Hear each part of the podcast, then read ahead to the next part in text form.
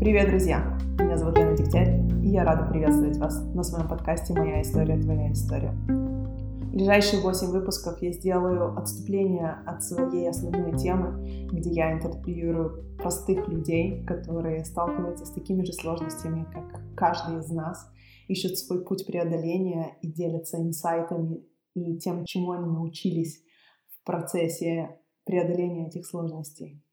Я решила сделать мини-серию интервью с психологами из разных направлений для того, чтобы дать вам, слушателям, возможность понять, что такое психология, когда нужно идти к терапевту, сколько это длится, как понять, что он хороший или не очень, какие вопросы нужно задавать, чего опасаться.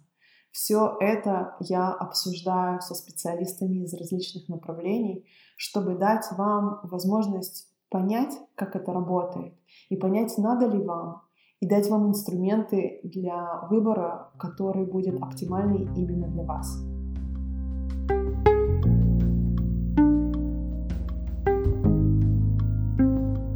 Сегодня у меня в гостях Владимир Шлезман. Неожиданный гость моей программы, друг семьи. Он живет в Израиле с 90-го года и работает на русском языке, английском и иврите. Он получал образование в Тульском университете по специальности социология, антропология и педагогическая политика. Впоследствии обучался групповой арт-терапии и проходил трехлетний курс индивидуальной психотерапии и годовой курс парной психотерапии в Институте Адлера в Израиле. Он много лет работал с подростками-репатриантами, руководил отделом неформального воспитания в программе НАЛЕ, сопровождал командный состав израильских вооруженных сил по работе с солдатами-репатриантами, а сейчас он работает в частной клинике и ведет индивидуальную психотерапию. Мы очень много говорили с ним о подходе, в котором он обучался, именно о том, чему, что преподают в институте Адлера. Адлер был для меня не очень известной фигурой в терапии. Я знала о том, что у него были конфликты с Фрейдом, но это примерно все, что я о нем знала. Но этим ограничивалась вся информация, которая у меня была о нем. И мне было очень интересно узнать о подходе, услышать, что ценности, которые нес Адлер, очень сильно созвучны с тем, как я вижу мир. И мне захотелось почитать побольше — и об этом подходе, и о том, и, и об этом подходе, и о методе. Мы, как и в других беседах, говорили о том, кому нужна терапия, сколько она длится, как это все работает и что важно, когда вы ищете своего терапевта. Я надеюсь, что этот уникальный взгляд на мир психологии человека, работающего в другой стране, окажется для вас полезным. Привет! Ты можешь представиться, а в двух словах рассказать о себе и о том, в каком направлении ты работаешь? Меня зовут Вова Шлесман. Я закончил в этом году трехлетнее обучение индивидуальной психотерапии в Институте Адлера в Израиле. И начиная со второго года обучения я начал практиковать с целью набрать 250 часов терапии и 50 часов супервизии, которые позволят мне стать дипломированным психотерапевтом и как бы работать э, полноценно на рынке. А ты можешь, пожалуйста, рассказать о методе? Вот ты говоришь, я в институте Адлера. Я знаю, что Адлер — это прям отдельная школа, и в свое время, если я правильно помню, это была школа, которую он создал практически как противостояние теории Фрейда. Вот, ты можешь рассказать вообще немножко об этом направлении? Адлер э, был современником Фрейда, его соседом и как бы очень похожим по социально-экономическим, национальным и другим э, признакам. И какое-то время он был председателем психоаналитического института в Вене. На этом, я думаю, как бы э, общее заканчивается и начинается различие. Из-за того, что я не специалист по Фрейду и по психоаналитике, то я попробую затронуть только адлерианскую сторону ситуации, не пытаясь как бы что-то говорить контрастно с Фройдом или согласно с Фройдом. Адлер был тоже как Фройд, как бы он тоже начал э, с медицины, он был доктором и Будучи доктором, он обратил внимание, что люди, которые приходят к нему, иногда с очень похожими физическими недостатками или там э, врожденными увечьями. У него у самого, кстати, было, он хромал с детства. И это тоже послужило, я думаю, очень хорошей э, базой для развития его теории.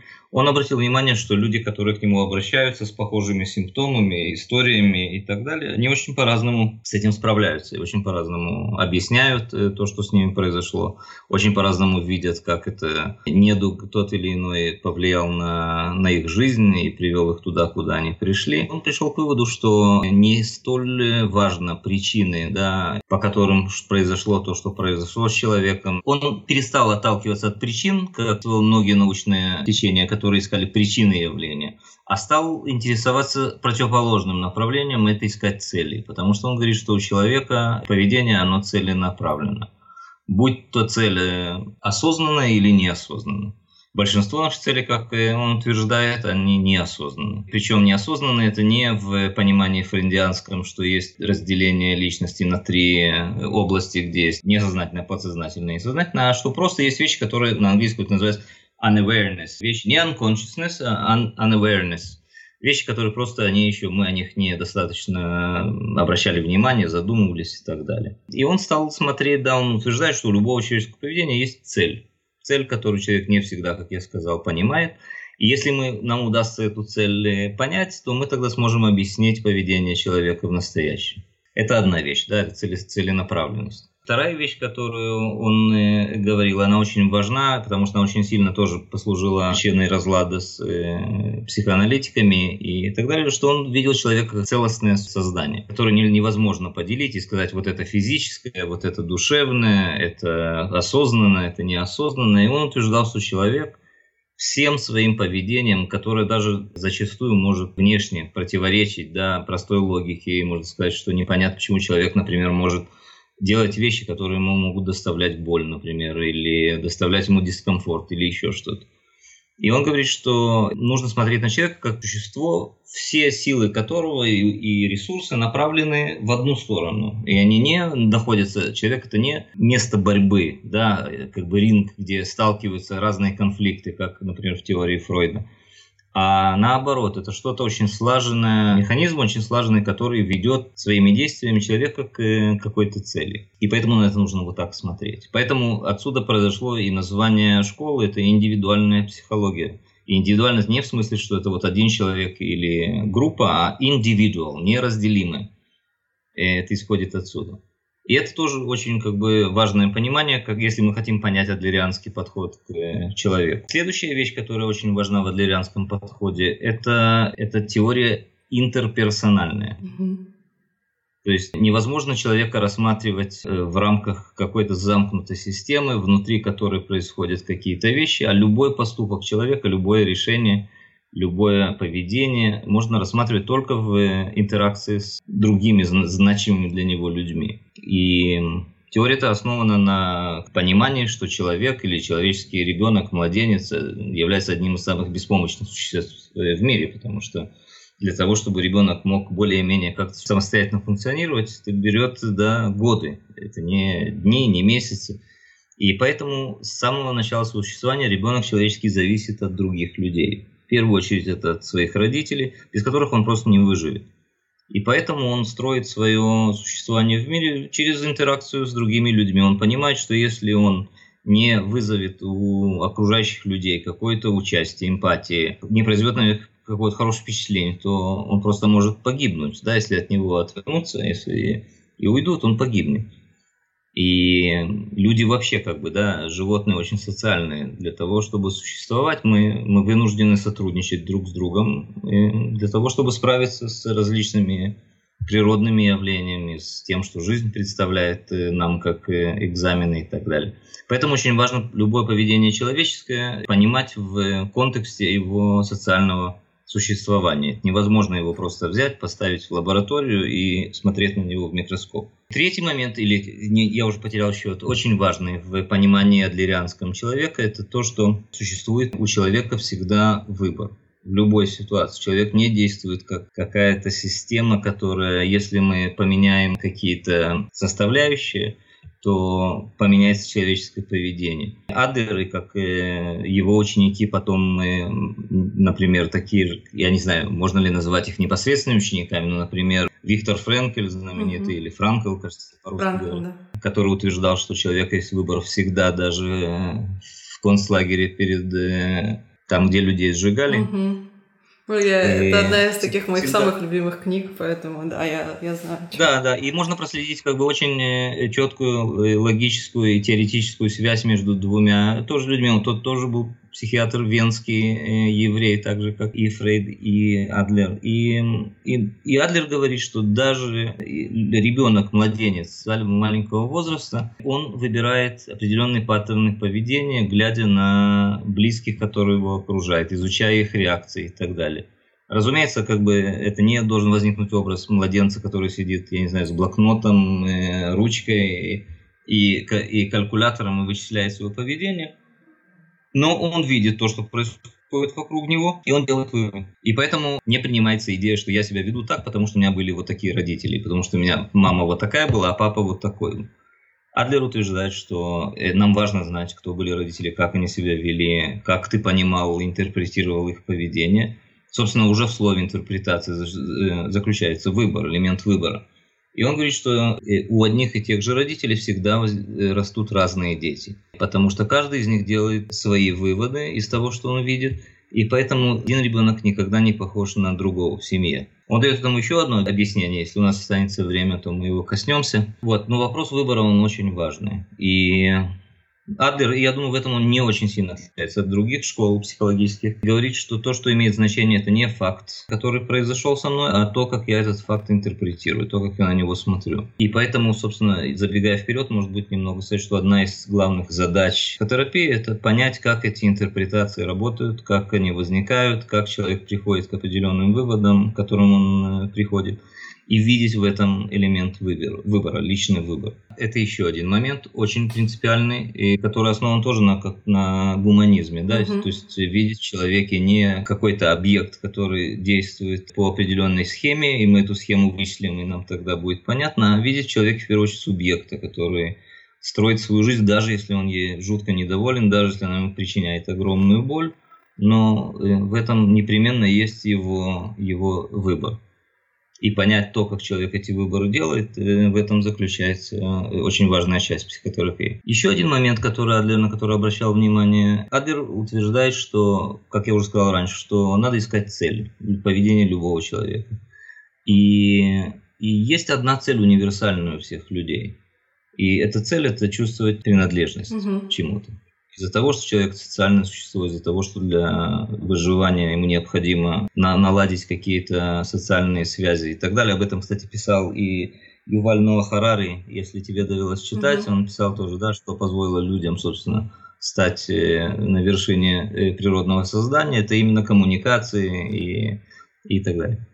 Вот. И он сказал, что у любого человека есть задача это найти э, чувство принадлежности, принадлежать чему-то. Но, несмотря на то, что это как бы очень универсальная вещь, и он говорит, что я считаю, что все люди, да, они, это их главная задача, главная цель. Каждый из них приходит к этому по-своему. Каждый из, из них видит принадлежность в своей субъективной, очень индивидуальной форме. Угу. Для кого-то быть принадлежным – это значит быть самым умным.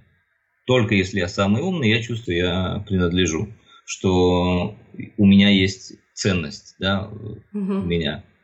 Для кого-то это быть самым сильным, для кого-то это быть самым успешным, для кого-то быть самым богатым, для кого-то правым, для кого-то самым несчастным, для кого-то самым маленьким. И не, не, кстати, можно самый убрать, да, но часто это условие, так называется у Адлера, да, условие оно доходит до, до крайности.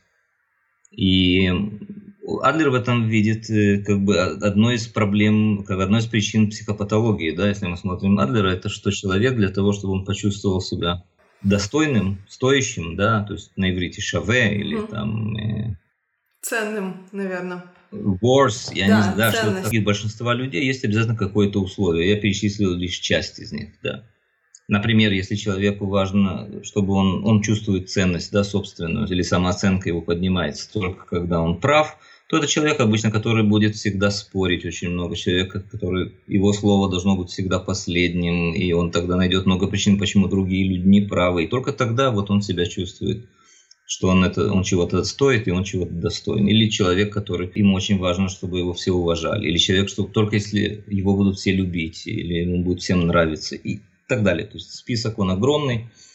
И у каждого это свое, со своими тонкостями и прочее. И в этом, кстати, тоже заключается одна из задач психотерапии. Это попробовать понять, да, как человек видит свое место в жизни, какие условия у него там, записаны на его каком-то сознании, которое не всегда эти условия он может как бы осознавать.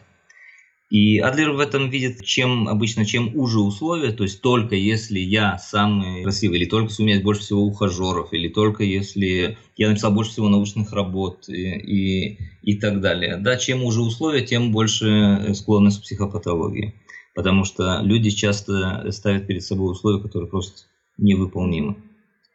В отличие от этого, Адлер говорит, да, когда семья воспитывает ребенка не в э, конкурентном русле, когда не нужно все время выделяться, не все время отличаться обязательно, а достаточно того просто, что ты существуешь, и что все, что ты делаешь, э, хорошо ли, плохо, да, но это что-то твое собственное уникальное создание – и это мы ценим. И, и мы тебя любим только потому, что ты человек, и ты наш ребенок, и прочее. Тебе не нужно ничем это доказывать. Обычно это позволяет человеку, и это очень редкое явление, формировать личность, которая чувствует свою ценность, не сравнивая себя ни с кем, не достигая и не выполняя какие-то условия. А человек чувствует свою ценность, потому что вот он есть, потому что он тоже человек, потому что у него есть э, своя история, своя жизнь, свое мировоззрение. И это само по себе достойно уважения. И в нашем обществе западном, которое очень большое ударение делает на тахарути, вот как бы ты сказала? Это конкурентности и скорее mm. достигательстве. Это очень, очень редкое явление, потому что все все время пытаются подчеркнуть, да, что ты чего-то стоишь только если у тебя есть там последняя модель чего-то, только если у тебя самые лучшие оценки, только если ты, и можно продолжить mm-hmm. этот список. И в теории Адлера это называется вертикальное мировоззрение. То есть человек, он все время себя сравнивает с другими, и всегда, разумеется, он обнаружит, что есть кто-то выше его, кто-то ниже его, и он всегда стремится быть как можно больше остальных, или, или как можно выше какой-то группы людей, и это ему придает ощущение ценности. И, и, разумеется, это создает очень много напряжения. Разумеется, это строит э, интеракции, которые построены на конкурентности, на состязании, на зависти и так далее. Он предлагает другой вариант, который можно развивать, да, если это не произошло естественным путем с детства. Это то, что называют горизонтальное мышление, которое говорит, что жизнь наша не выглядит как лестница, где есть очень мало мест, и, и ты все время двигаешься вверх или вниз, и иногда ты даже опускаешь других, чтобы подняться выше, потому что места очень ограничены, ресурсы очень ограничены. И горизонтальное мышление, оно предусматривает, что есть место для всех. Есть место росту, разумеется. Я могу совершенствоваться как человек, как специалист, как партнер, как родитель, как сын, как гражданин. Есть много, куда я могу совершенно, но мне для этого не нужно себя все время сравнивать с, как, с кем-то другим. И я не нахожусь постоянно в этом беге и, и соревновании. И это, это путь, один из залогов к душевному здоровью по Адлеру. Это взгляд вот такой на жизнь. И у него есть такая, такой термин, который называется social interest. На немецком, кстати, все, да, угу. теория написана на немецком, как многие психологические труды. И не все очень удачно или адекватно переводятся на, на другие языки. Вот так это называется в переводе, социальный интерес. На немецком я даже не буду пытаться да, его произнести. Там очень много букв, и большинство из них согласны. И он говорит, что если мы хотим вырастить здоровую личность, или один из признаков здоровой психологической личности, это присутствие социального интереса или общественного интереса. Это значит, что я строю свое чувство принадлежности, о котором мы говорили раньше, не посредством соревнования, не посредством удовлетворения каких-то условий, да, только если так я тогда а тем, что я обращаю внимание на не только на свои потребности, но и на потребности людей, которые рядом со мной. Я не пытаюсь э, с ними соревноваться, а пытаюсь с ними сотрудничать, и это очень важный элемент. И у него есть вижен такой, да, как общество должно быть, и у него есть очень четкое определение также вот психологического здоровья. И в, в адлерианском восприятии или видении Психологическое здоровье – это когда человека очень развит социальный интерес. То есть, когда он принимается в условия, во внимание потребности и других людей, которые находятся рядом с ним. И он не пытается с ними соревноваться или их пускать, или унижать и для того, чтобы возвыситься, а он просто уважает их, потому что они такие же люди, как он, пытается принять во внимание их потребности и, и сотрудничать с ними. И надо здесь провести тоже разграничение. Есть люди, которые, например, очень ведут очень большую волонтерскую деятельность и, и много очень делают ради других людей. Не всегда такое поведение, которое очень социально как бы одобрено и считается не всегда оно является именно признаком социального интереса, потому что есть люди, которые также волонтерскую и общественную деятельность могут превратить в вид соревнования. И как бы и могут, например, делать это в ущерб близким им людям, например, в семье их, да, потому что они все время находятся, помогают другим людям, но не обращают. И, и в этом можно видеть тоже, да, что можно делать что-то хорошее, но не совсем по правильным причинам. И наоборот, да, есть, можно подумать о хирурге замечательном, который помогает, спасает жизнь людям и так далее, но которым движет, например, условия что я должен быть самый известный хирург в мире, я должен быть самым знаменитым, я должен занимать самую высокую позицию в больнице, где я работаю. И даже когда он делает по, по, по пути туда много очень добра, да, он по-прежнему помогает людям, спасает людей, но цель, с которой он все это совершает, скажем так, не очень здорова в психологическом да, то есть вот, вот, вот такие моменты. Еще один момент очень важный по теории Адлерианской, это, я думаю, касается и, и вообще темы психотерапии, да, то мы говорим о теории или психотерапии, которая когнитивная, угу. то есть мы здесь не работаем э, с э, гипнозом или с свободными ассоциациями или еще вещи, которые как бы с попыткой докопаться до каких-то внутренних конфликтов, которые непонятны. Здесь мы работаем с э, осознанным материалом, и оказывается, что материал осознанный, он не менее э, богатый, не менее широкий, не менее помогает нам понять, может быть, вещи, которых мы даже не, не имели представления, что присутствуют в нас и, и очень сильно влияет на наше поведение. Но это может быть уже немножко другой пункт угу. нашего разговора. А скажи мне, почему именно тебя лично заинтересовал именно этот подход? Первый ответ, он абсолютно банальный. Сначала я хотел заняться семейной терапией, и я искал, кто занимается семейной терапией. И самый известный, я думаю, школа в, Изра- в Израиле, которая занимается семейной терапией, это Адлер. И когда я зашел на их сайт уже с решением все-таки записаться и поискать, я обнаружил, что у них есть еще маршрут индивидуальной психотерапии, и тут вдруг я понял, что это меня интересует больше. Mm-hmm. Хотя, забегая вперед, хочу сказать, что вот э, в следующем месяце я начинаю семейную терапию учить, такой курс продолжения. Но это уже как добавка, а не как основной маршрут, потому что я как бы в терапии сталкиваюсь с очень много вопросов, которые касаются именно э, партнерства, еще раз называется типа зуги, mm-hmm. да. Ну, отношения, Капл, да, парная, парная терапия. Более подходящее понятие. Вот, так если вернемся туда, и вот я когда начал читать, и прям я записался, я понял, что я хочу понять, да, о чем речь, и почитать тексты Адлера, и послушать людей, которые этим занимаются. Я начал как бы интересоваться. И произошла потрясающая вещь, что все, что я читал и узнавал, оно как перчатка одевалось на руку тому, что я, чем я занимался до сих пор, не зная вообще, что это имеет какие-то дополнительные термины, да, адлеровские и что они есть э, теория, которая очень здорово объясняет то, что я как-то интуитивно понимал или верил. Потому что все вопросы, которые я сказал до этого, да, вопросы выбора, вопросы личной свободы, гуманизм теории и так далее, человек как э, субъект и создатель и так далее, очень мне симпатичны, я в них очень верю. Я до сих пор работал в основном с подростками, именно исходя из э, вот этих точек отсчета, еще не, не давая им обоплеки такой, как я нашел у Адлера. Поэтому это мне очень подошло, и я был, видимо, адлерянец э, в душе, да, по духу. Не знаю это. Вот это одна из вещей, которые, да, а, а, unawareness, может быть, которую мы говорим. Да. Ну, на самом деле я ничего не знала про теорию Адлера до того, как ты ее рассказал, и я могу сказать, что она тоже у меня очень сильно откликается. Во многих аспектах она отражает то, как я воспринимаю мир по многом, включая... Я не знала, что есть такая вещь, как вертикальное и горизонтальное мышление, но это прям что-то, что я вижу в себе сразу же, смогла отразить и то, что я вижу у людей, с которыми я работаю, с которыми я взаимодействую. Я даже не знала, что это есть теоретическая подоплека. Есть еще один момент, который очень важно сказать, потому что, собственно, это, вот то, что я забыл, это как раз, наверное, самая известная адлеровская вещь. Мы все очень много используем понятие комплексной полноценности и, или комплекс превосходства.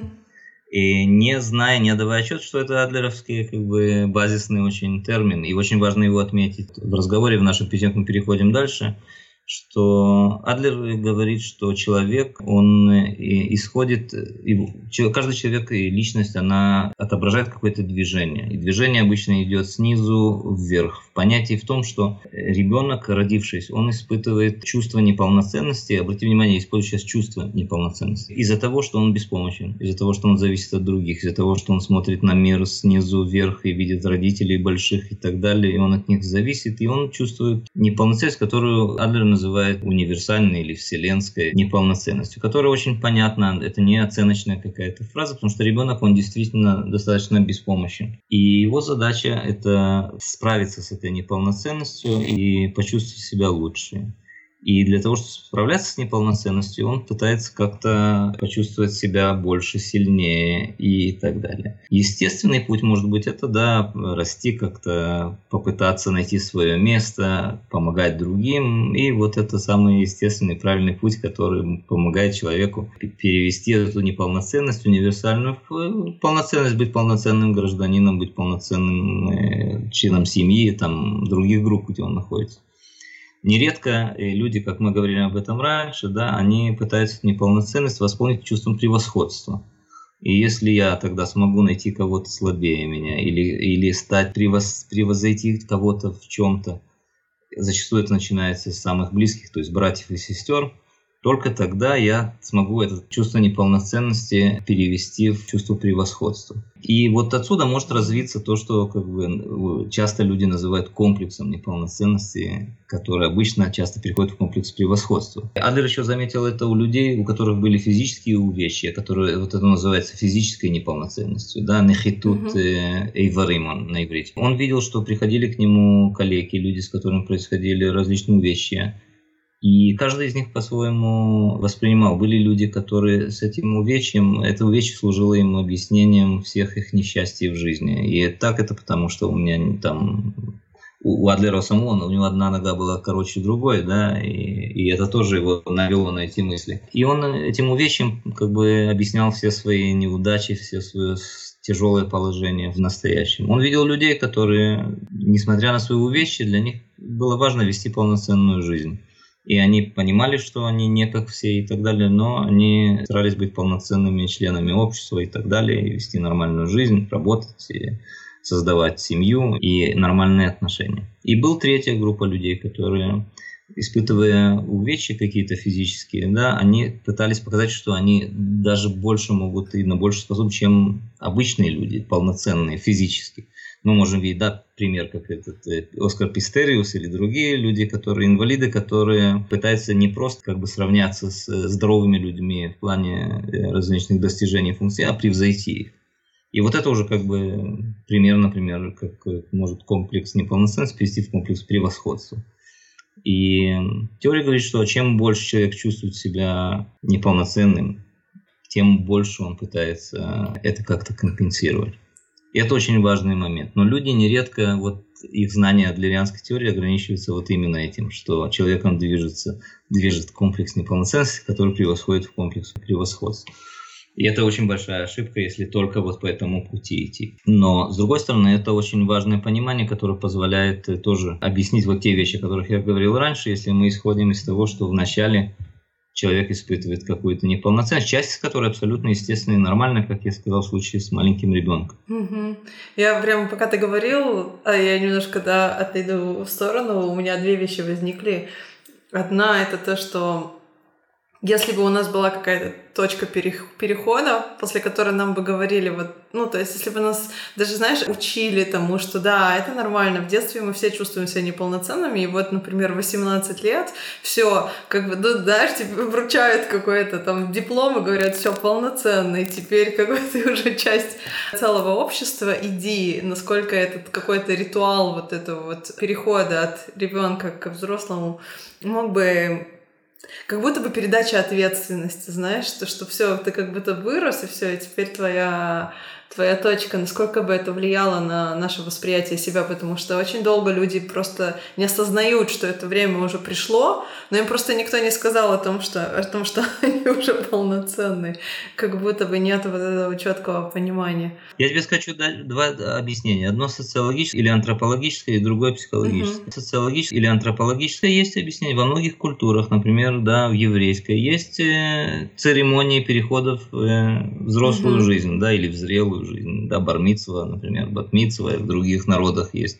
всякие э, церемонии инициации и так далее, где людям говорят, да, есть во многих странах вручение удостоверения личности, во многих странах это аттестат зрелости, да, слово зрелости там фигурирует, и аттестат, кстати, да. Во многих странах служба в армии. То есть есть немало церемоний, когда человек э, заявляет обществу, что, окей, дорогой, ты, тебя поздравляем, теперь стал зрелым, полноценным членом общества, вперед.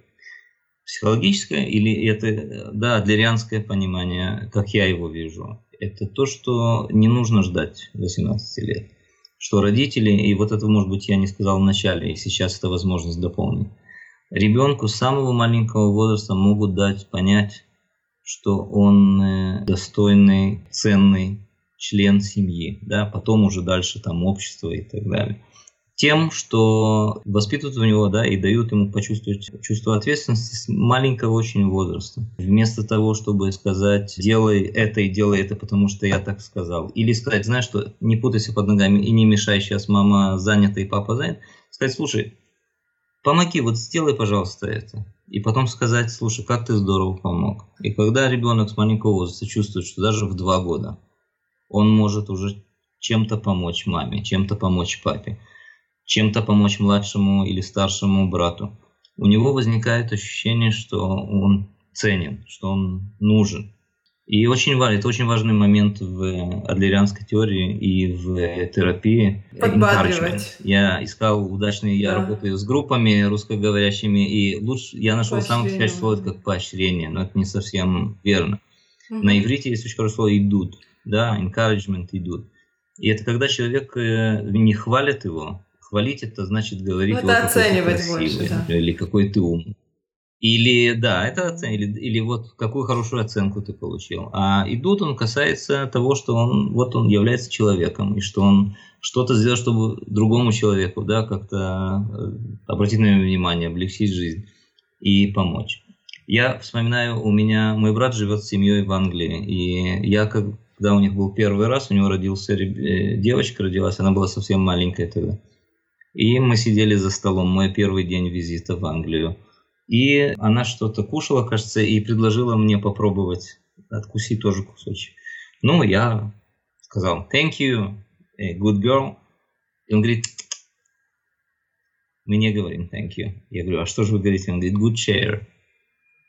И, и мне тогда немножко было смешно, но со временем я понимаю, что как бы, когда ты говоришь thank you, ты, собственно, не говоришь человеку, mm-hmm. за что ты его благодаришь, ребенку. Ребенок не совсем, не всегда понимает, да, может быть, ты ему говоришь thank you, потому что он тебе улыбнулся, или потому что он сейчас хорошо оделся, красиво, или потому что он там слушается маму.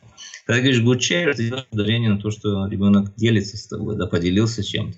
И это дает гораздо более конкретную информацию, ощущение, что ты обратил внимание на другого человека, ты что-то да, Поощрение дал свой вклад какой-то. получается конкретно. И поэтому я говорю, нет, не mm-hmm. нужно ждать 18 лет, да, потому что Конечно. оно не придет само 18 лет, если до сих пор тебя воспитывали или как разбалованного ребенка и делали все за тебя и все только для тебя, или тебя игнорировали, или тебя все время критиковали, или что-то еще, и ассортимент он очень большой это должно происходить с, с нуля. Поэтому в Адлере делают основное ударение на Адрахаторим, на Ну, Инструктаж родителей, на... наверное, скорее даже обучение и, родителей, да. И сопровождение, инструктаж, обучение родителей. Потому что это самый верный способ, потому что работать с детьми на терапии, потом, когда дети возвращаются домой, и дома все повторяется снова и снова, это очень неэффективно. И поэтому самый эффективный способ это работать с родителями, желательно до рождения начинать с ребенка, да, работать с родителями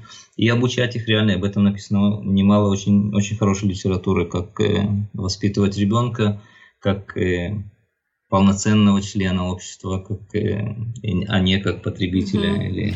Скажи, ты можешь рассказать, а какие, с какими запросами к тебе приходят? Как определила одна из моих э, преподавательниц, что она любит работать с нормальными людьми, да, со здоровыми людьми. Так, э, я могу сказать это и о себе. И люди приходят с нормальными и здоровыми запросами. Я думаю, очень много, проблем, очень много запросов связано с проблемой выбора, проблемы самооценки, э, партнерства как э, люди, которых нет партнера и не могут найти, или что-то у них очень не получается.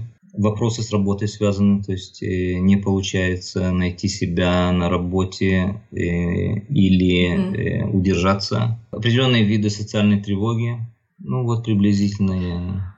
А ты можешь сказать, сколько времени длится терапия?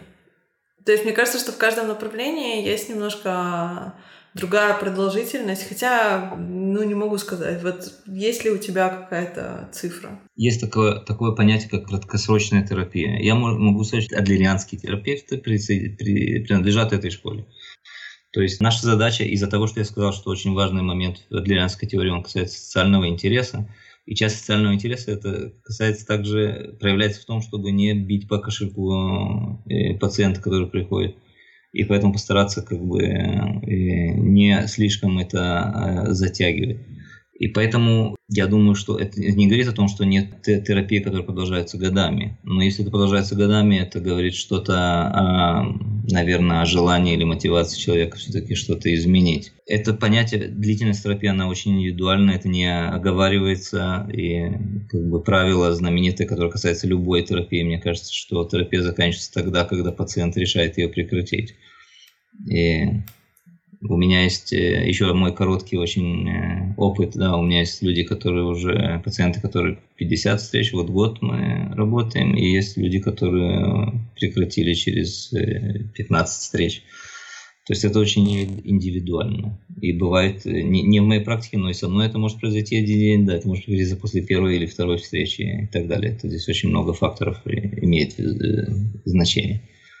Очень важно для того, чтобы понять, сколько времени должна длиться психотерапия, понять, э, в чем конкретно заключается запрос, какие конкретно ожидания по поводу результатов.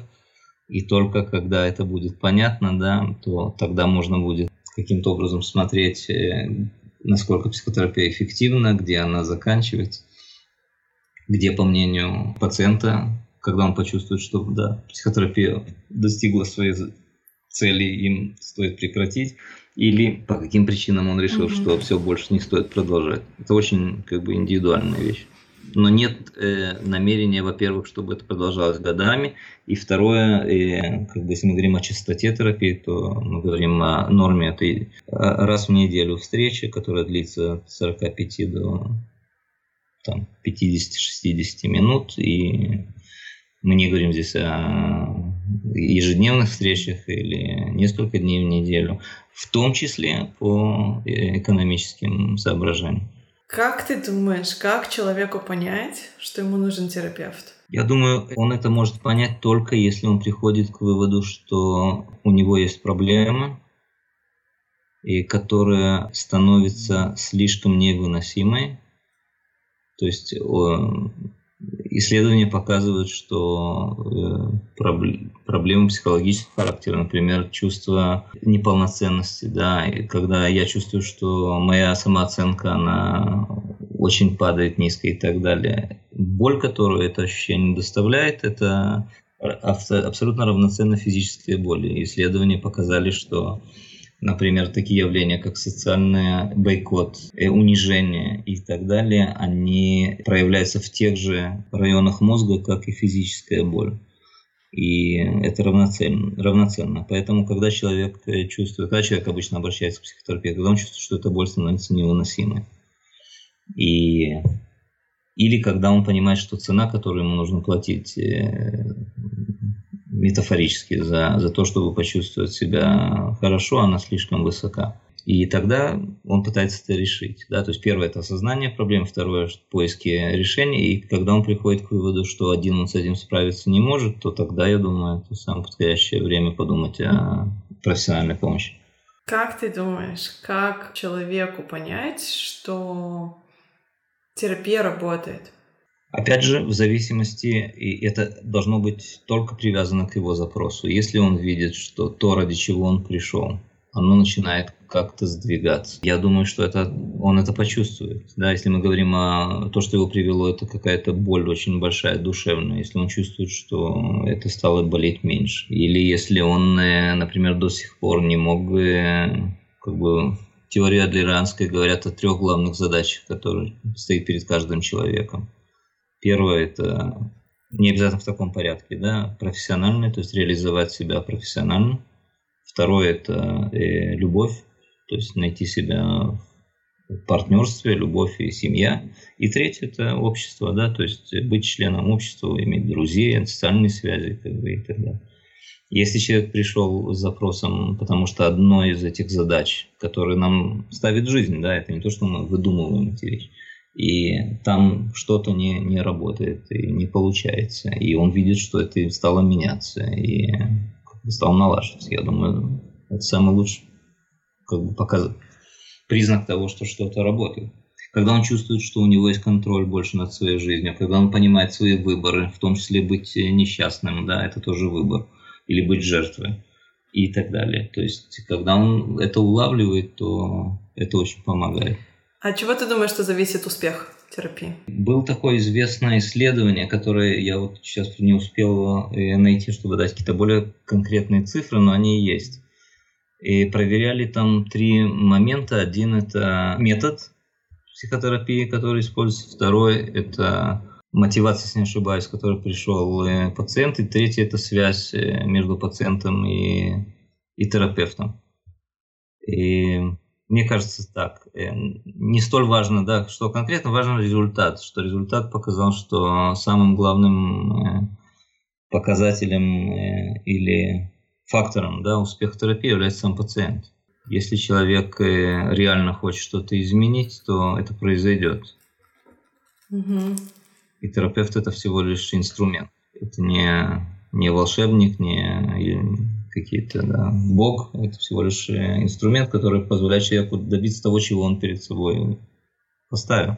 И это, да, внести какие-то изменения.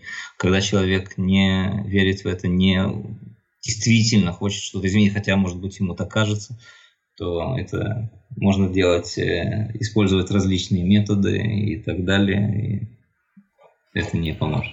А как понять все-таки, что подходит терапевт или не подходит? Потому что все-таки у меня есть ощущение, что это не понятно, от человека очень много зависит, но тут э, терапевт или контакт, он тоже играет большую роль. И вот как понять, что, что человек не подходит? То есть не со мной что-то не в порядке, а то, что происходит вот именно конкретно в этом взаимодействии оно не подходит. Если я не могу чувствовать себя открытым перед психотерапевтом, если я чувствую, что я стараюсь от него что-то скрывать или понравиться ему. И обычно это исходит из тех же причин, что я чувствую, что есть какая-то критика, есть какая-то оценочность с его стороны.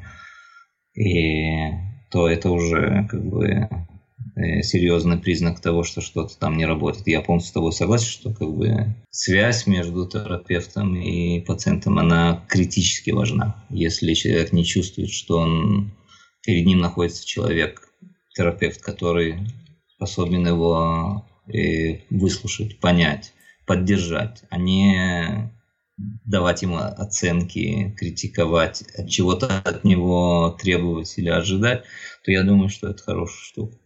Если пациент чувствует, что он идет э, как на каторгу, если он чувствует, что он получает оценки, и он их должен заслужить каким-то образом, и он всегда пытается тогда найти какой-то способ как-то ублажать или, не вызвать критику, то это говорит о том, что что-то здесь явно не работает. Важно помнить, что это всегда тоже напоминаю пациентам, что психотерапия – это очень болезненный и продолжительный процесс.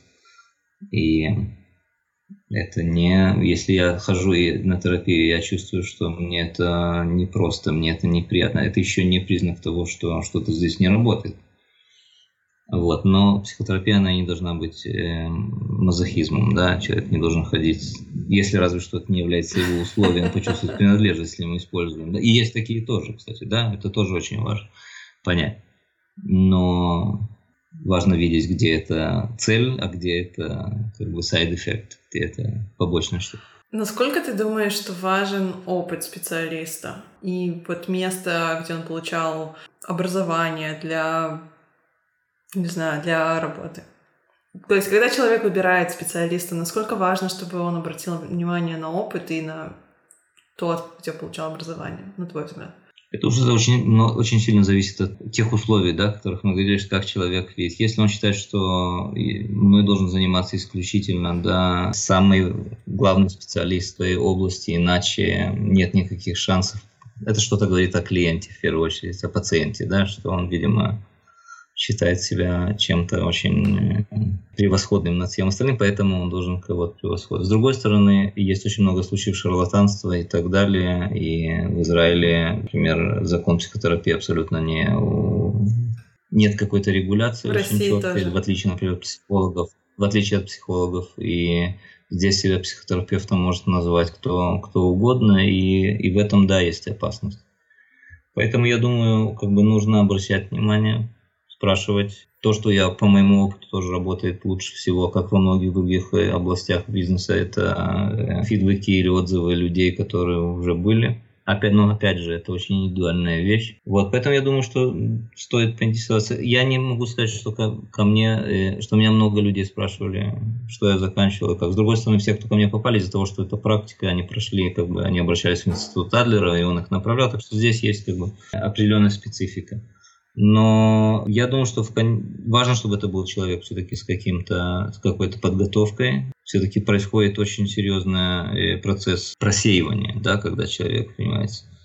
Например, там, где я учился, э, э, если у тебя ты не можешь поступить на, на этот маршрут, если у тебя нет соответствующего образования, магистра, магистрата и так далее, и ты проходишь собеседование, ты проходишь еще. Вот, я знаю психо терапии маршрутах, где не требуется даже высшее образование. То есть разные очень вещи.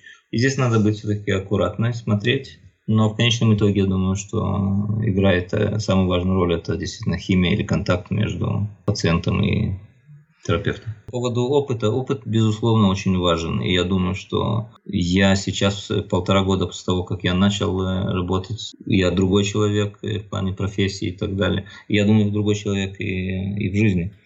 Но с другой стороны, как говорит моя, одна из моих преподавателей, она говорит, что то количество супервизий, которые получают начальные психотерапевты, оно нередко гарантирует больше качества, чем опытные, которые считают, что они все знают и не обращают внимания, но и не получают супервизии достаточно.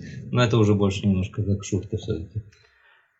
Я думаю, что опыт, он, он много очень значит. То ты знаешь, э, на самом деле интересная штука, ну вот у меня уже вы как-то проявляется после того, как я провела такое количество интервью. Очень многие говорят, что преимущество есть у молодого специалиста именно в том, что энтузиазма больше, и действительно супервизии больше, и выгорание еще не наступило, mm-hmm. потому что все-таки опытных специалистов да. бывает профессиональная усталость, скажем так, поэтому что-то, что я, например, не ожидала, что выявится, когда я начинала это задавать этот вопрос. Вот. Эм. Мне кажется, это верно для любой, для любой профессии. Так что ничего удивительного в этом нет. Психотерапевты, они тоже в конечном итоге люди после всего. Да. А скажи, может быть, это будет неожиданный вопрос. О чем ты мечтаешь как терапевт? О том, что у меня будет, во-первых, э, да, я смогу создать э, твердую какую-то практику да, что у меня будут пациенты, о том, что я смогу реально да, как-то людям помогать, о том, что я буду скромнее, и о том, что я буду, не буду переставать развиваться и как бы, совершенствоваться именно в горизонтальном плане, да, как специалист. что я смогу как бы изучать новые подходы какие-то, да, что-то учиться, не чувствовать, что я уже все знаю. Потому что у меня есть такая опасность, зная себя.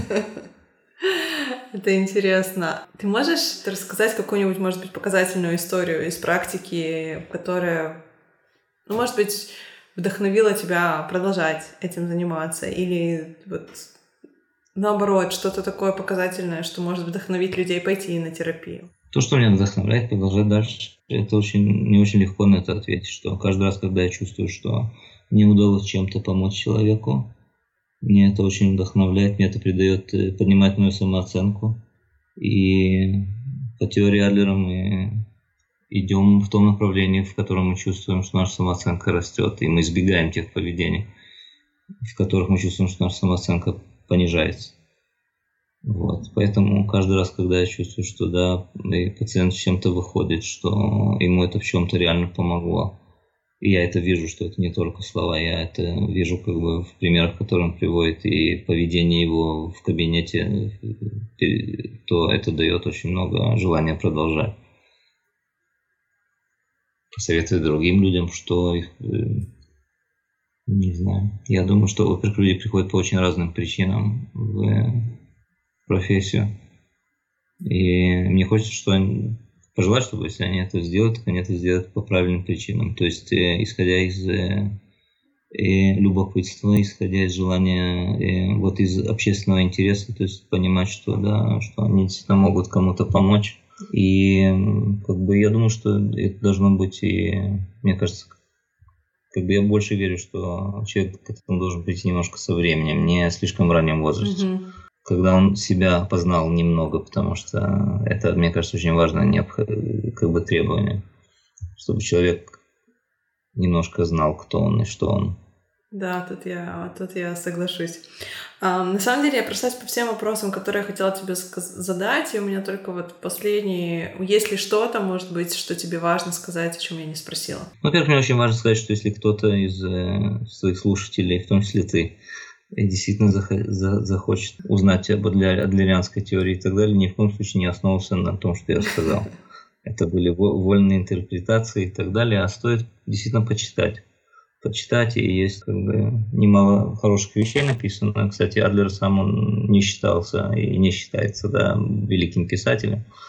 Не обязательно четко и понятно излагал свои мысли и прочее, но есть люди, которые это сделали за него, после него, как бы, и есть немало э, написанных вещей. Я очень рекомендую, что, чтобы этот э, разговор не был единственным источником информации. И он был сбивчивое представление. Я, я не сомневаюсь, что какие-то важные моменты я упустил, и интерпретация была в том числе личная. И надо сказать, что ты не первая, которая сказала, вот узнавая немножко о теории, что как это здорово, это подходит мне очень лично, я слышу немало от людей.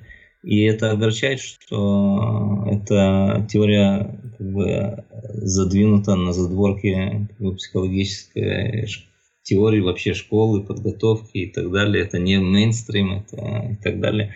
Я работаю с многими клиническими психологами, и большинство из них э, слышали об Адлере очень-очень поверхностно.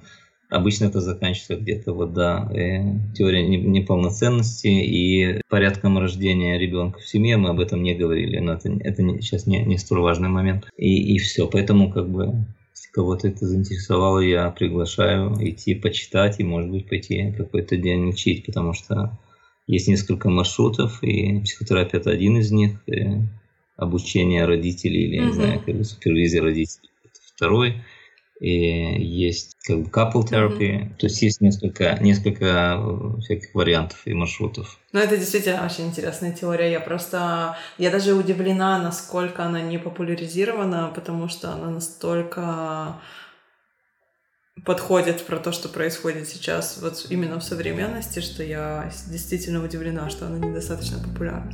Спасибо тебе большое за то, что ты согласился со мной поговорить. И это снова я. Если вам понравился подкаст, я буду благодарна, если вы оставите ваши отзывы и рейтинги, потому что это позволяет многим другим людям найти эти подкасты и получить полезную для них информацию. Вы можете это сделать в любом приложении подкаста, которое вы слушаете, на iTunes, Apple Podcast, Stitcher, Spotify и все остальные. Я очень благодарна вам за вашу поддержку, за письма, которые вы пишете, и за благодарности, которые вы мне шлете. Это позволяет мне продолжать создавать этот подкаст и делать интересные для вас выпуски.